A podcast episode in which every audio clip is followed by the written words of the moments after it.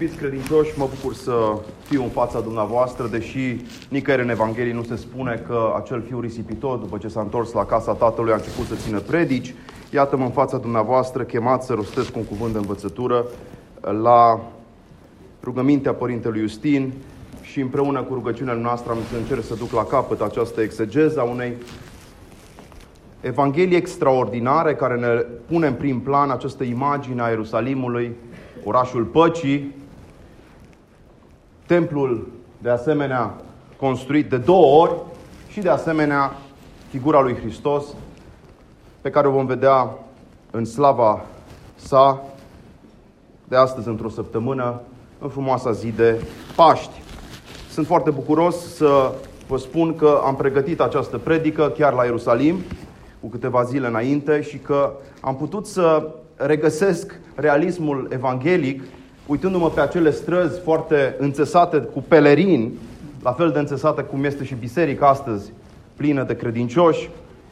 Mă bucur să pot să confirm dintr-o observație antropologică că, într-adevăr, Ierusalimul a fost, este și probabil va fi centrul spiritual al Israelului din totdeauna și că avem o lecție de învățat cu toții din întâlnirea cu acest loc sfânt.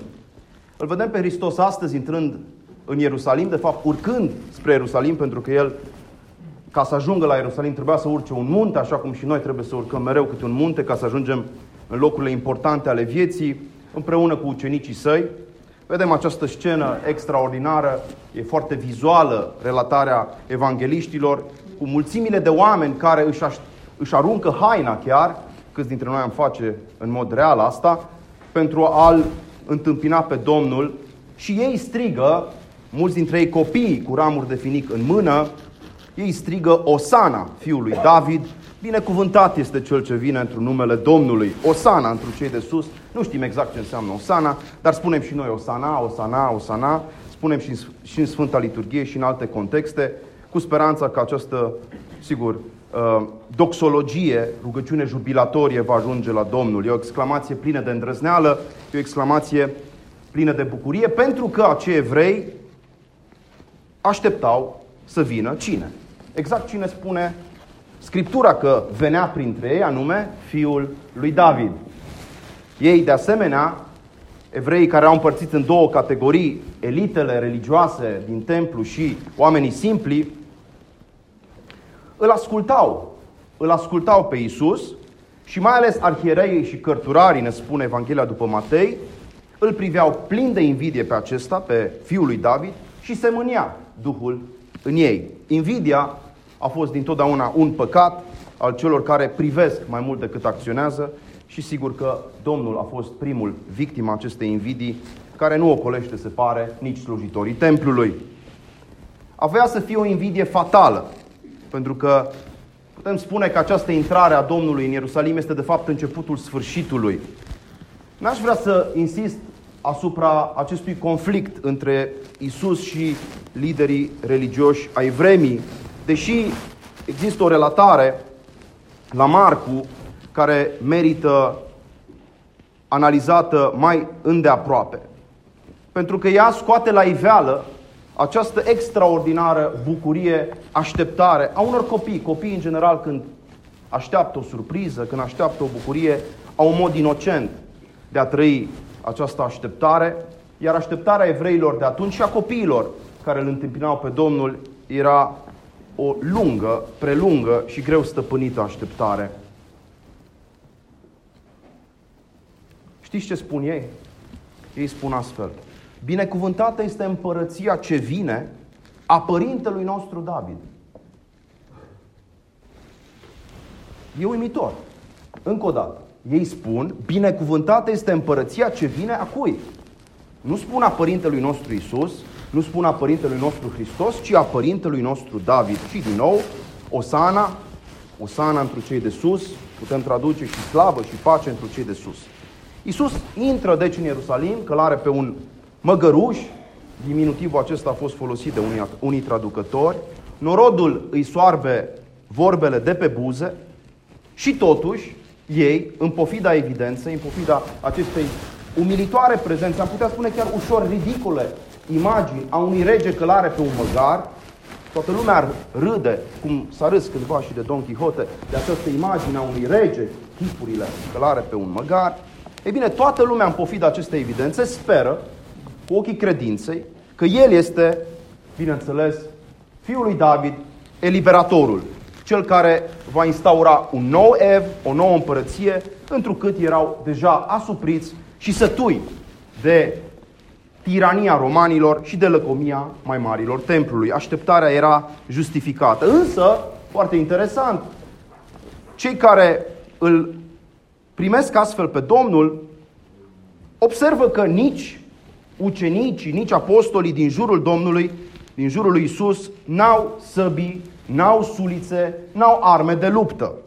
Aș zice că pentru Isus, Ierusalimul n-a fost nicio Meca, nicio Medina.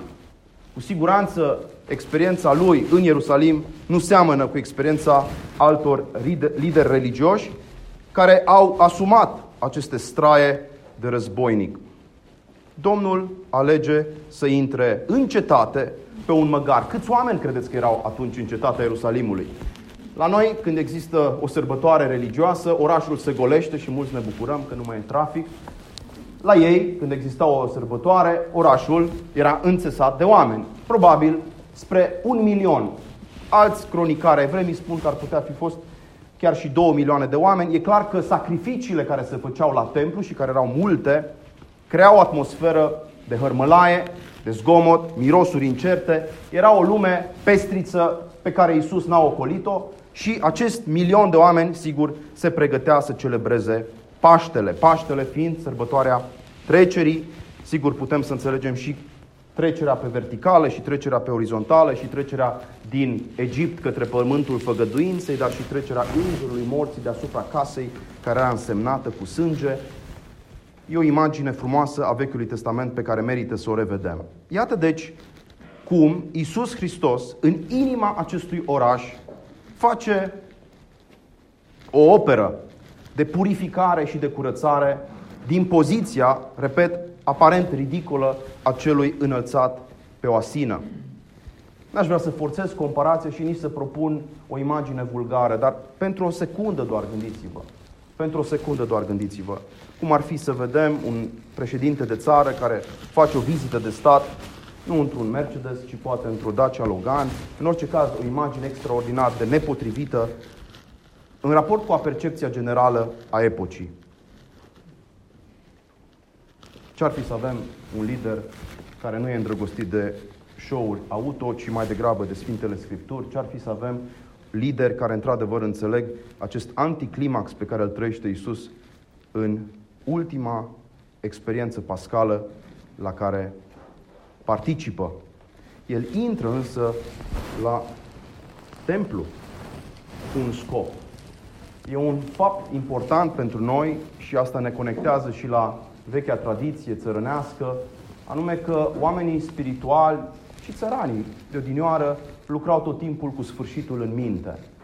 Noi astăzi suntem într-o epocă în care începem multe lucruri și nu le terminăm și în care îndeopște ne temem de confruntarea cu această imagine a sfârșitului.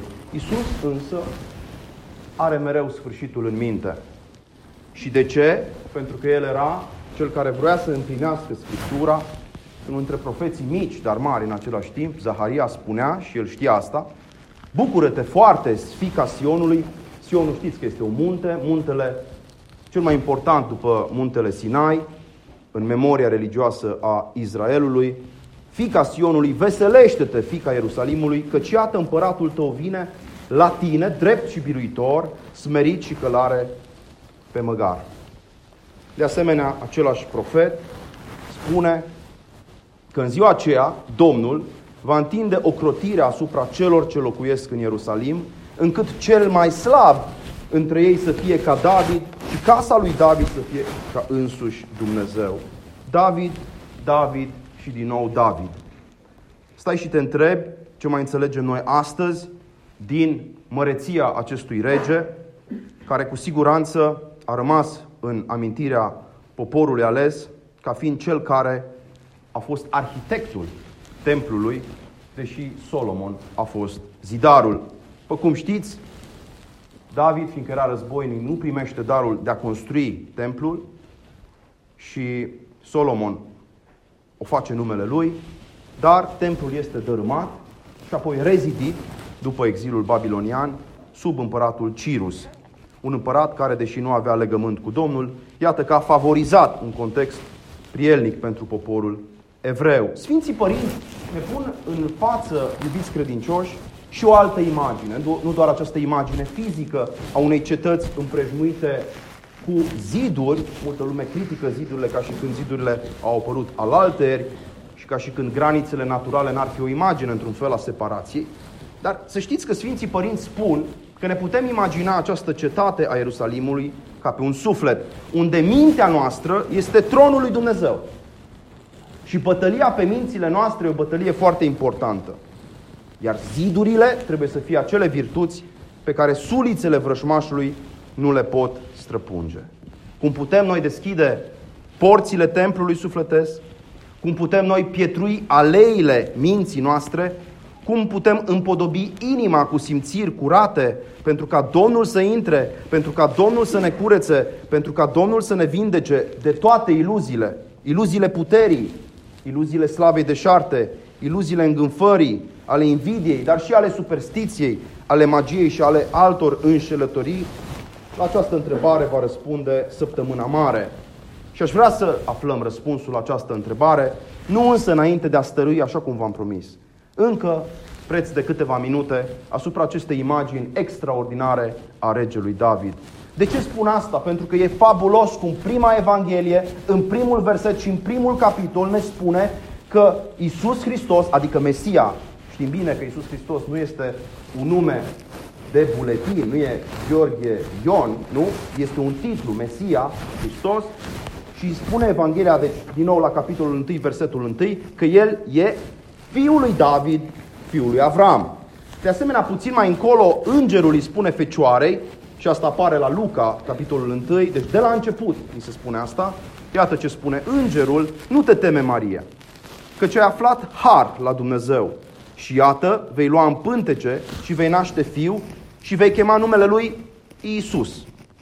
Acesta va fi mare și fiul celui preanalt se va chema și Domnul Dumnezeu îi va da ce?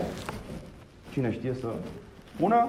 Tronul lui David, părintele său. Din nou, David, părintele lui Hristos. Din nou, tronul lui David este făgăduința pe care îngerul o face Mariei. Maria era evreică și înțelegea sensul mesianic al acestei promisiuni, dar vedeți, nu numai cei care vorbeau cu îngerii, câți ori mai fi astăzi, primeau asemenea vești. Cunoscători ai tainelor cerești păreau să fie și oamenii simpli, pentru că ei, cu simplitatea lor, văd minunata lucrare a lui Isus în popor și exclamă, în uimire. N-a zis oare Scriptura că Hristos va să vină din sămânța lui David și din Betlehem? Și tot Evangheliile sinoptice ne spun că doi orbi se țineau după Isus, strigând și zicând, miluiește-ne pe noi, fiule lui David. Ocurențele sunt absolut relevante și abundente și nu vreau să vă plictisesc, dar e interesant totuși că doi nevăzători în primul veac știau, înțelegeau, pricepeau și vedeau ceea ce profesori de teologie și de filozofie nu înțelegeau în Germania anilor 30 anume că tot creștinismul are o rădăcină semitică. Nu putem să trecem peste acest adevăr, pentru că și femeia cananeancă, care nu era nici evreică, nici creștină, a spus, miluiește-mă, Doamne, fiul lui David. Fica mea e rău chinuită de demoni. Sigur, e la fel de important pasajul în care Isus are un dialog profund teologic cu niște farisei, pe care îi pune în încurcătură când le spune ce vi se pare despre Hristos, al cui fiu este? Iisus pune o întrebare, fără să fie un personaj socratic, primește un răspuns. Grăita lui farisei, al lui David este Hristos. Spusa lor Iisus, cum deci David în Duh îl numește pe el Domn și apoi dă un citat din Psalmul 109, zisa Domnul Domnului meu, șezi de-a dreapta mea, până ce voi pune pe vrăjmașii tăi așternut picioarelor tale și cu acest răspuns îi încurcă din nou pe farisei, așa încât n-au mai îndrăznit, spune Matei, evanghelistul, din acea zi să mai întrebe ceva. Isus era viu, Isus era prezent, Isus era conștient de rădăcinile sale într-un fel în care poate noi astăzi nu mai suntem. Norodul, pentru a nu spune gloata, se ruga deci ca acest fiu al lui David să vină să-i elibereze. Ca acest fiu al lui David să-i facă pe ei fericiți. De ce? Pentru că a fost o vreme când un păstor cu părul bălai i-a făcut pe evrei fericiți. Și vă amintiți acel pasaj absolut remarcabil din Vechiul Testament în care David, care nu avea mai mult de 13 ani, cu doar câte pietre? 5 pietre în desagă, folosind o singură piatră, nu era nevoie de mai mult, a reușit să îl înfrunte pe filisteanul Goliat și a însuflețit astfel un întreg popor. David era o figură absolut fabuloasă, remarcabilă, care a reușit să facă ceea ce puțini au făcut înaintea lui. De fapt, nimeni nu a făcut nici înainte, nici după el. El a reușit să aducă libertate poporului care era amenințat de filisteni. Filistenii, vreau să vă gândiți că încercau să ia chivotul legii, care era semnul identității. Semnul cel mai important al apartenenței lui Israel în relația cu Dumnezeu. Și David nu numai asta a reușit să facă, nu numai să unească cele 12 triburi, ci David a reușit să dea o imagine a Israelului ca neam ales care strălucește. Într-un fel sau altul, el mai mult decât un rugător, mai mult decât un cântăreț la harfă, mai mult decât un conducător de oști, mai mult decât un viteaz care știa să se lupte și cu leul și cu ursul din pustie, David a fost un rege. Și în această biserică se cuvine să te întrebi mai des decât în alte biserici ce te face de fapt să fii rege.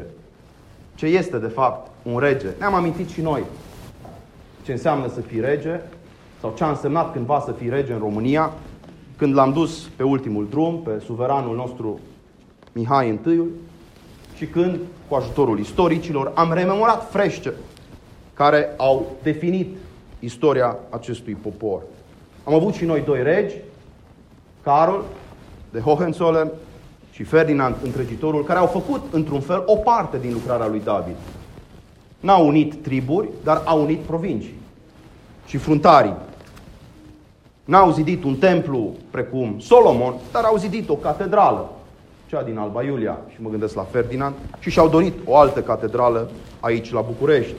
Și mă gândesc la Carol, cel care purta pe frunte o coroană de oțel. Viețile celor doi, Carol și Ferdinand, n-au cunoscut huzurul, ci o stăneala.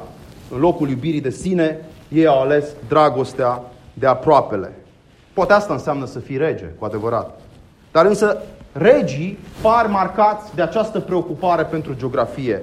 În timp ce împăratul nostru, Hristos, restaurează nu doar o geografie ciuntită, ci templul inimii noastre. Și o face ca fiu al lui David.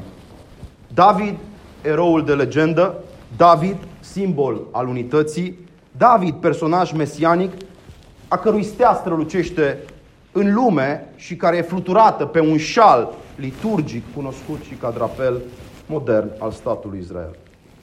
David, un om după inima lui Dumnezeu, al cărui portret îl găsiți și la Voroneț, și la Humor, și la Sucevița, unde este zugrăvit ca un bărbat evlavios, nedespărțit de alăută.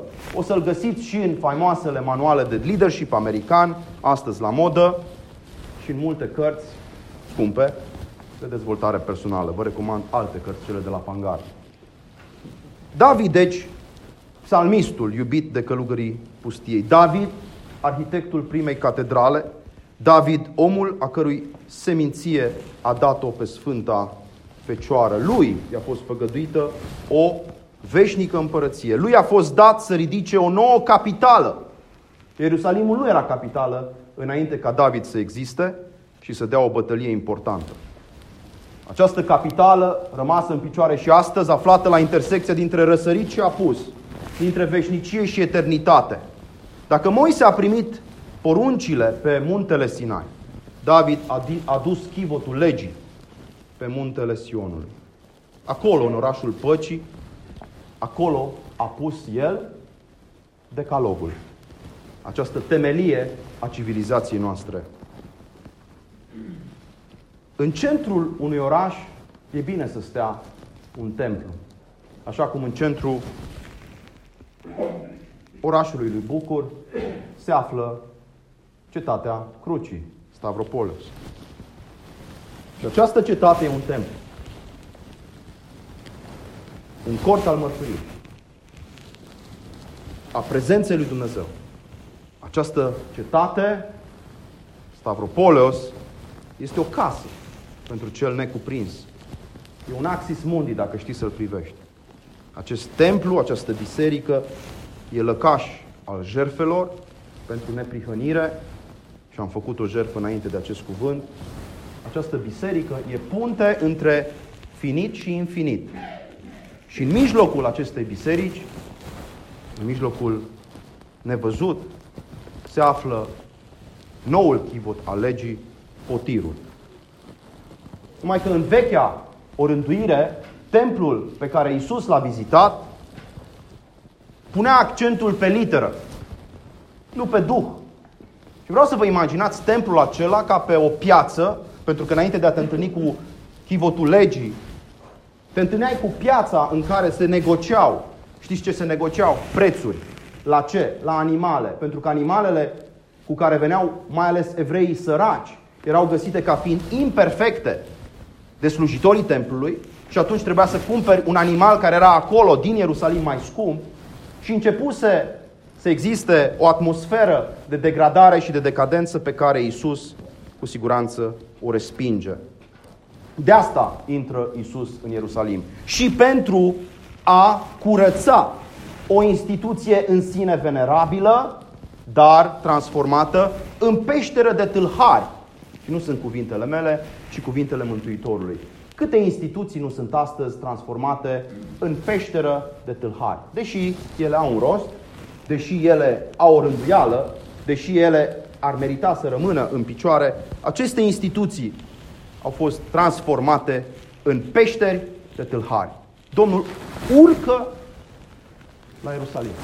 Insist asupra acestui verb. Urcă, se înalță spre Ierusalim. E un munte pe care trebuie să-l parcurgă și astăzi pelerinii. Și o face nu neapărat pentru a se lupta cu romanii. Observați că retorica lui nu este îndreptată împotriva puterii ocupante a ocupantului străin, cât pentru a înfrunta elitele arogante ale vremii, formate mai ales din farisei, cei care credeau că stăpânesc interpretarea Torei și saduchei, nu? Cei care erau oamenii, în primul rând, ai templului. Numai că el, Iisus, curăță templul, dar îi îngrozește prevestind dărâmarea lui. Șoc și groază la Ierusalim când Iisus face asta. Când prevestește dărâmarea celui mai sfânt loc pentru evrei, care era templu. Și de ce o face, iubiți credincioși? Pentru că el vorbește din perspectiva celui care este. El este slava lui Dumnezeu. El este Shekinah. El este prezența continuă a lui Dumnezeu în istorie. El este regele mult așteptat. El este împărat peste împărați. Hristos, iubiți credincioși, vine către Sion și ne caută și pe noi. Vine dinspre răsăritul cetății și ne vestește că prezența lui Yahweh se poate muta. Nu o face doar atunci, a mai făcut-o și înainte, când i-a spus unei femei că vine vremea când ne vom închina în duh și în adevăr. Iar noroadele mirate nu știau cum să interpreteze toată această gesticulație. Îmi vine să spun că lecția acestei Evanghelii, iubiți credincioși, de astăzi este foarte simplă. Există o singură identity politics, o singură politică a identității, anume cea care spune că omul e Fiul lui Dumnezeu. Omul, Adam. Pe linie trupească, da, Isus era descendentul casei păstorului din Betlehem, David. Pe linie însă duhovnicească, Isus era și este și va fi mereu din veșnicie Fiul Tatălui.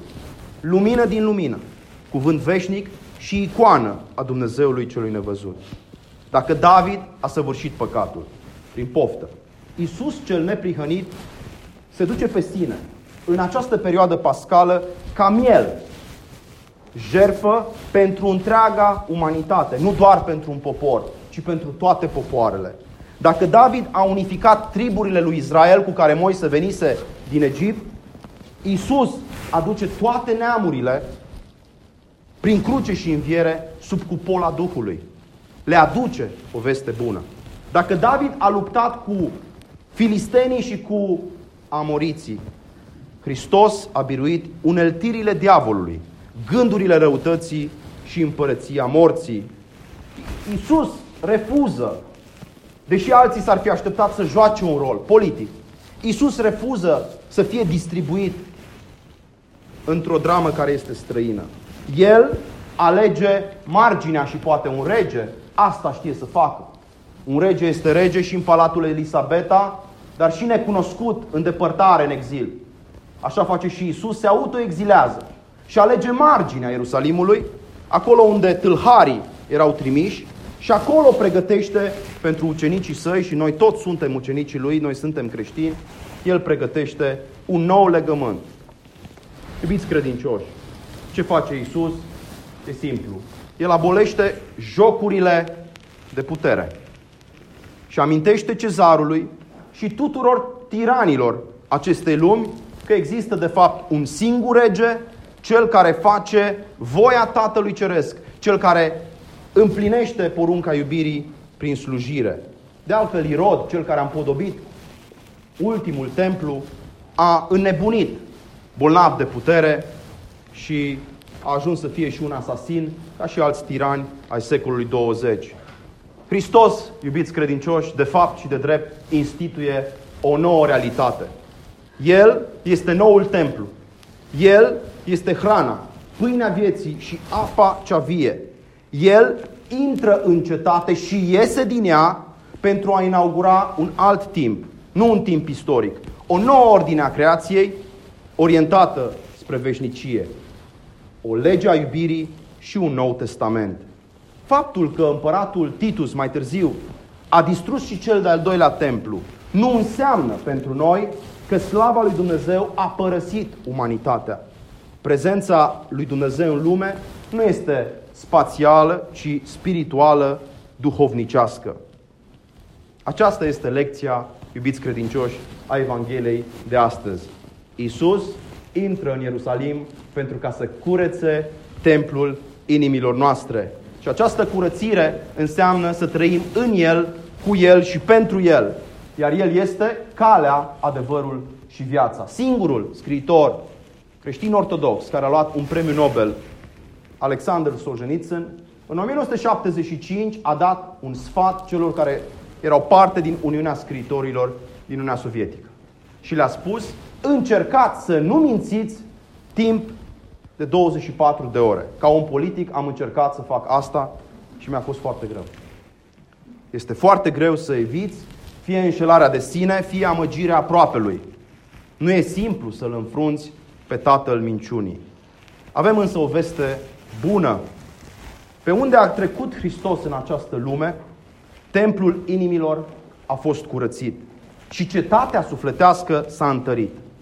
Numai pe piatra credinței în Hristos putem zidi familii statornice, națiuni puternice și o întreagă civilizație. Înaintea procurorilor DNA, să știți. Și înaintea oricărei instituții omenești. Hristos este cel care stopează corupția la sursă. El este, cum spuneam, adevărul. Și pentru a-l cita pe filozoful canadian Jordan Peterson, acum la modă, Hristos, citez, este cel care pronunță adevărul creator de ordine, locuibilă. Fără lucrarea ucenicilor săi, întreaga lume de astăzi ar fi un iad. Repet, fără lucrarea ucenicilor lui Hristos, în anonimatul pe care ei îl asumă, în spitale și în școli, în instituții publice și corporații private, fără lucrarea ucenicilor lui Hristos, lumea întreagă s-ar surpa și viața noastră comunitară s-ar transforma într-un iad. Omul viu este slava lui Dumnezeu. Gloria Dei vivens homo, spunea Irineu al Ionului.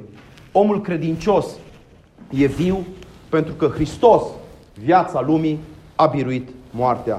Prin El primim și noi ungerea și devenim astfel împărați și împărătese. Împărați și împărătese ai creației lui Dumnezeu. Prin muncă, o să mă întrebați cum, iată cum, prin muncă împărățim asupra trândăviei. Prin post împărățim asupra poftelor. Prin filantropie împărățim asupra egoismului, prin dragoste împărățim asupra urii. Pentru noi, cei aflați astăzi, cu gândul în cetatea Ierusalimului și cu trupul în cetatea crucii, Hristos e păstorul cel bun, mirele bisericii, Domnul vieții, templul slavei, regele regilor și măsura tuturor lucrurilor. Lui să fie slava în veci. Amin.